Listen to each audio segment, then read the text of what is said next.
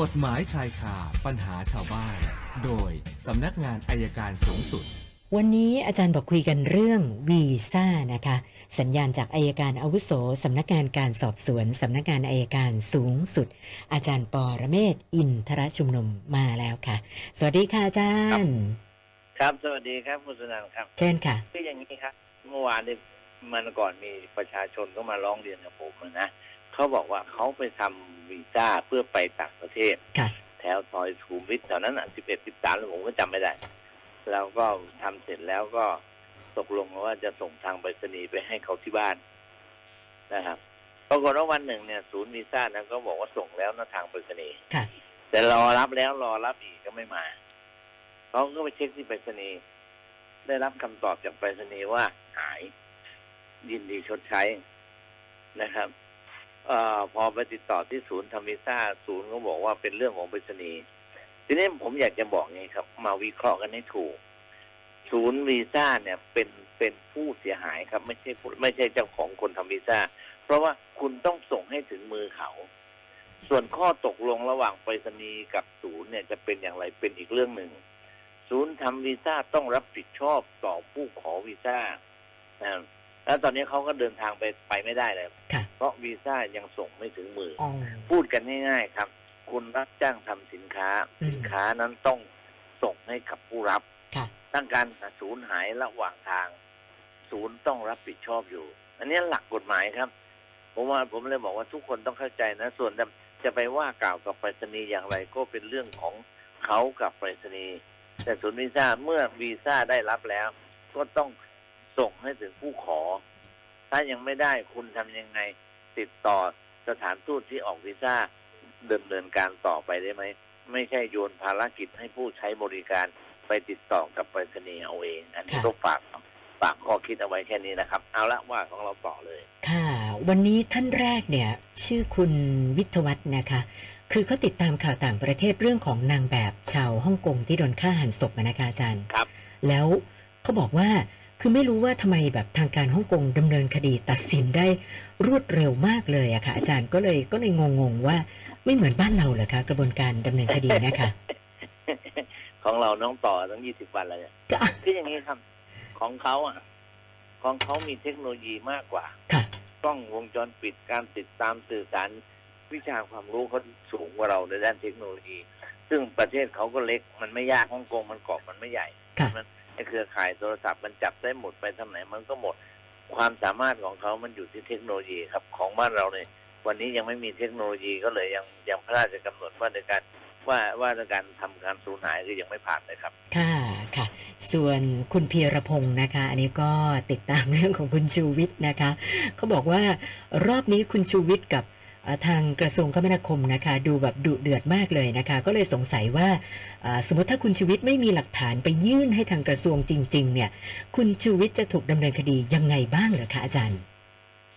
ถ้าถ้าไม่มีก็ใส่ร้ายเขาก็เป็นการใส่ร้าย ค่ะ แต่ผมว่าระดับชูวิทย์ไม่ธรรมดาหรอกครับ นะ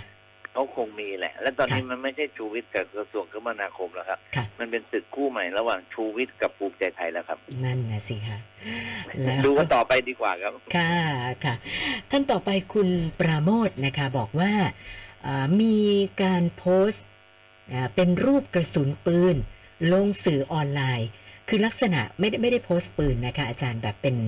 อ่ากระสุนปืน แต่ว่าเหมือนแบบมีข้อความข่มขู่ด้วย ก็เลยสงสัยว่าถ้าไม่มีปืน มีแต่กระสุนปืน แต่ว่ามีข้อความข่มขู่เนี่ยอย่างเงี้ยดำเนินคดีได้ไหมคะ ได้ครับ การมีอาวุธปืนหรือเครื่องกระสุนปืนแยกจากกันนะครับ มีอาวุธปืนก็ผิด มีเครื่องกระสุนปืน เครื่องกระสุนปืนก็คือลูกกระสุนเนี่ยก็ผิด ค่ะ นะครับ ส่วนในการข่มขู่นั้นก็อาจจะเป็นการข้อหาอ่าโพสต์ข้อความอันเป็นเท็จอันที่หนึ่งหรือไม่ก็อาจจะเป็นการทำให้ตกใจกลัวได้ ก็สุดแท้แต่ข้อเที่จริงจะเป็นยังไงครับ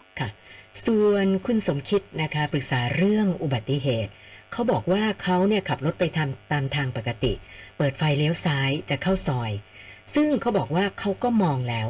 ไม่มีรถเขาก็จะเลี้ยว ปรากฏว่าจักรยานยนต์มาจากไหนไม่รู้นะคะนะวิ่งไหลทางด้านซ้าย ชนกันเข้าไปเต็มๆนะคะ ปรากฏว่าเจ้าหน้าที่บอกว่าประมาทร่วม ซึ่งเขาเองก็ไม่เห็นด้วยก็เลยสอบถามอาจารย์ว่า กรณีแบบนี้จะถือว่าเป็นประมาทร่วมไหมล่ะคะอาจารย์ ไม่เป็นนะครับ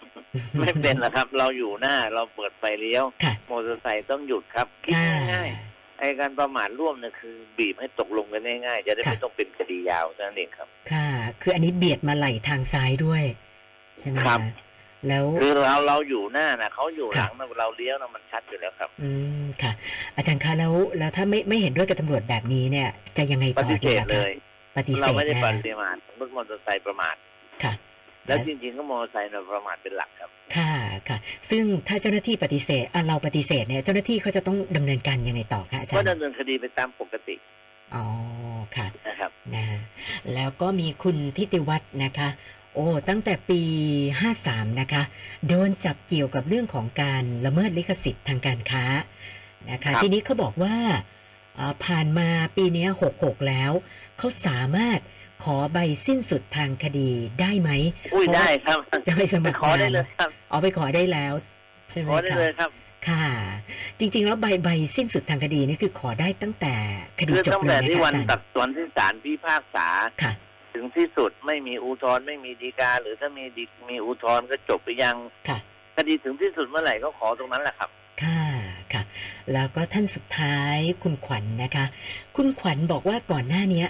นะก็หาคนมาฉีดปลวกที่บ้านนะก็ติดต่อ ครับ หาเบอร์โทรศัพท์แล้วก็โทรคุยกันนะก็ได้ได้ร้านหนึ่งนะคะ ปรากฏว่าคุณขวัญก็คือคุยรายละเอียดกับเขาหมดแล้วแต่ยังไม่ได้ตัดสินใจว่าอ่าจะใช้บริการเขา ปรากฏว่า